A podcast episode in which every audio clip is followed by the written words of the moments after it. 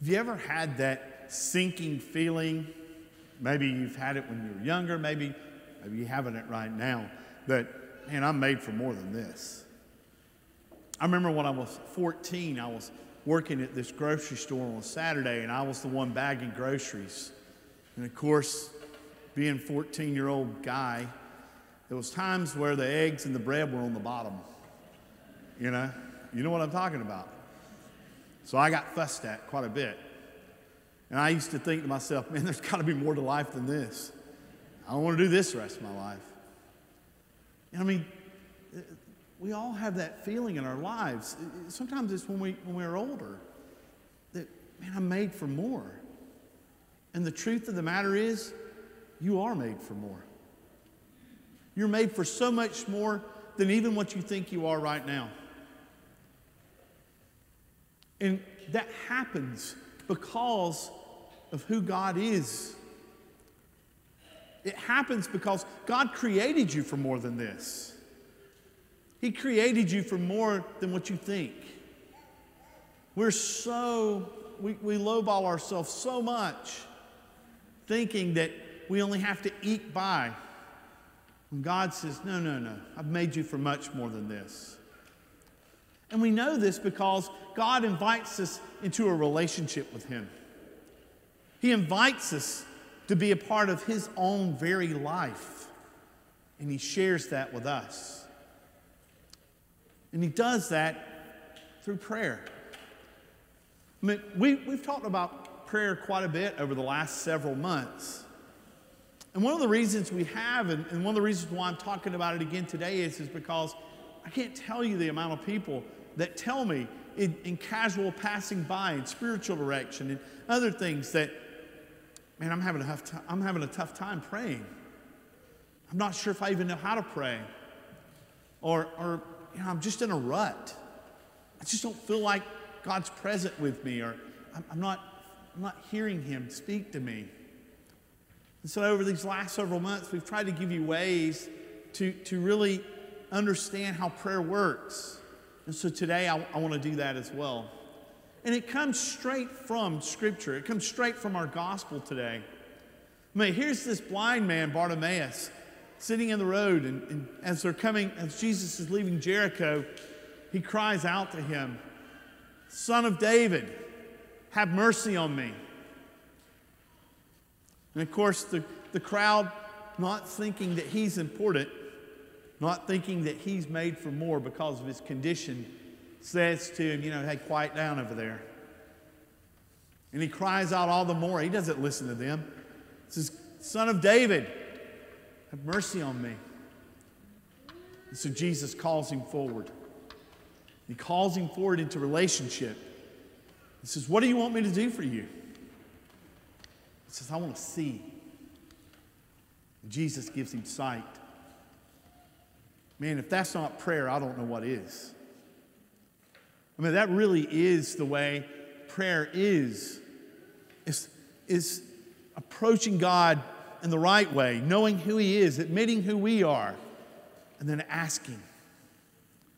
And so I want to give you a way to do that. This is a, a, prayer that I've been praying since someone taught me how to pray when I was 10 or 11 years old. And you would think, oh, it's just a kiddie prayer. I still pray this. Matter of fact, I prayed this on the way here to Mass this morning in my car. I pray this all the time because it helps me to understand who God is, it helps me to understand who I am, and it really sets my day and my priorities straight when I do it. And so it's just a little simple acrostic, just using the letters of the word pray. Now, for those of you who take notes, or, or for those of you who are like, I can't write all this down fast enough, we have a daily devotional, and this will be in that daily devotional. So you just go to our website and you can sign up for that daily devotional, and it'll walk you through this during the week. So what you're hearing now will be kind of distilled and give you the opportunity to kind of go through it. And so we take that first letter, pray, or P, and it stands for, for praise. And this is the opportunity where we have to kind of get things right. You hear Bartimaeus calling out to Jesus and saying, Son of David. He knew who Jesus was. In, in praise, it helps us to remember. It helps us to phrase and set up the conversation in a, in a proper way so that we recognize who God is. And so, praise is an opportunity to, to praise God, to thank Him for all the goodness that He's given to us in our lives, to thank Him for life itself, and to praise Him for who He is, for His goodness, for His mercy, for His love, for His forgiveness to recognize that all good things come from God, that He's the creator of the universe and He created in love, and He created for relationship. He created all of this for you. And He created it in such a way that it might draw you to Himself because He wants to be with you forever. And so when we praise God, when we begin that way, it kind of sets up the conversation so that we know who we're talking to. And we're talking in the right way. So then we move to R. And R stands for repent. And repent really means to turn from our ways, to turn from the way that we really don't need to be going and we know it. So when we approach God, knowing He's all loving, all good, all merciful, it helps us to recognize when we're not. It helps us to recognize that we're in need of salvation, we're in need of repentance, to confess our sins. Sometimes that may mean even going to the sacrament of reconciliation with a priest. To recognize that we're not all that we're supposed to be. It's also the opportunity to recognize we're made for more. Because it can't be this way. It just can't stay this way. So when we come to God, we praise Him. Knowing who He is, we realize what we lack. And so we ask for forgiveness and ask Him to help us with that. And then the A stands for ask. It's, it's in this context that we can finally ask God for the things that we need. I mean, if, if we think God is just a big Santa Claus up there and he's just taking down our list, and that we get what we want because we put it on the list, I mean, we really, we're really kidding ourselves. That's not who God is. I mean, God knows us because He created us. He created us for a purpose. And He knows us better than we know ourselves. So sometimes we ask for things that we want and not for things we need. God gives us what we need when we need it.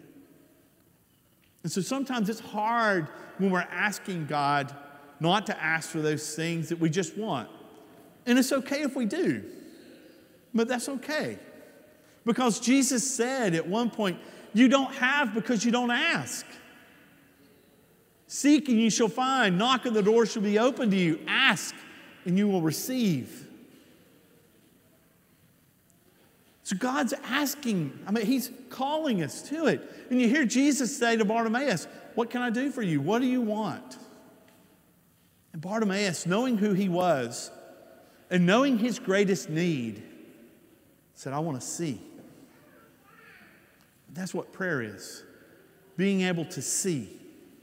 God opening our eyes to who He is and to the world around us and to just what He's calling us to. And so don't be afraid to ask. Ask. But then do the very last thing, the why. And that means to yield, to wait on the Lord. So many times we want instant gratification. I mean, so many things in our lives we get right now. Anybody who, who doesn't think that, go wait in one of the lines at one of the, one of the uh, you know, restaurants here. All of our patience have been tried. Or just get out on 98 and drive up and down. If you got problems with patience, you'll learn it out there. God's calling us to wait. He hears us. He knows what we need before we even ask. We ask because we don't know. And then God says, just wait. In my timing, Of course, it may be not, but to wait. And there's something peaceful about that. There's something loving and trusting about that when we can do it. It's just we have a hard time doing it. So that's when we got to start back up at P and praise God for who He is and realize who He is and then repent for not being patient enough. You see how this thing goes? And after all, prayer isn't just a part of your relationship with God, it is your relationship with God. That's like saying to someone, Yeah, talking's a part of my relationship with someone. that is your relationship. If you don't speak to each other, you never know who you never know the other person. Prayer is our relationship with God. And the church has this Latin phrase from way back. It's called lex orandi, lex credendi. And what it means is, is how you pray is how you'll believe. So it's almost like, it, like in sports or ballet or, or, or music. What they tell you is, is how you practice is how you'll play. How you pray is how you'll believe. How you pray is how you'll practice your life. So when you look at your life and you go, man, things just aren't right, I am made for more. Maybe it's the way we're praying. Maybe it's that we're not praying enough. Maybe it's not we're not praying at all.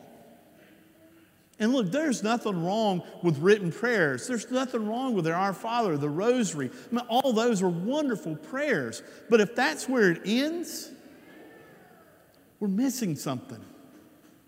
It's got to go beyond. Those things are given to us to be able to relate to God and to teach us how to pray. Remember, that's what the disciples asked for. Lord, teach us how to pray. And he taught them that our Father. But I bet every time the disciples prayed, they didn't just pray that prayer. Prayed more than that because they had a relationship. We are made for so much more than what we could ever imagine.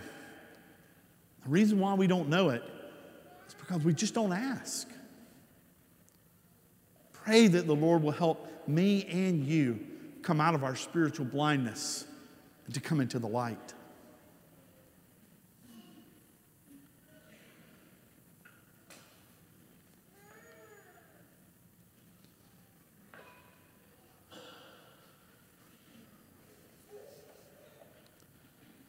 Now let us stand together and profess our faith in God. I believe in one God, the Father Almighty.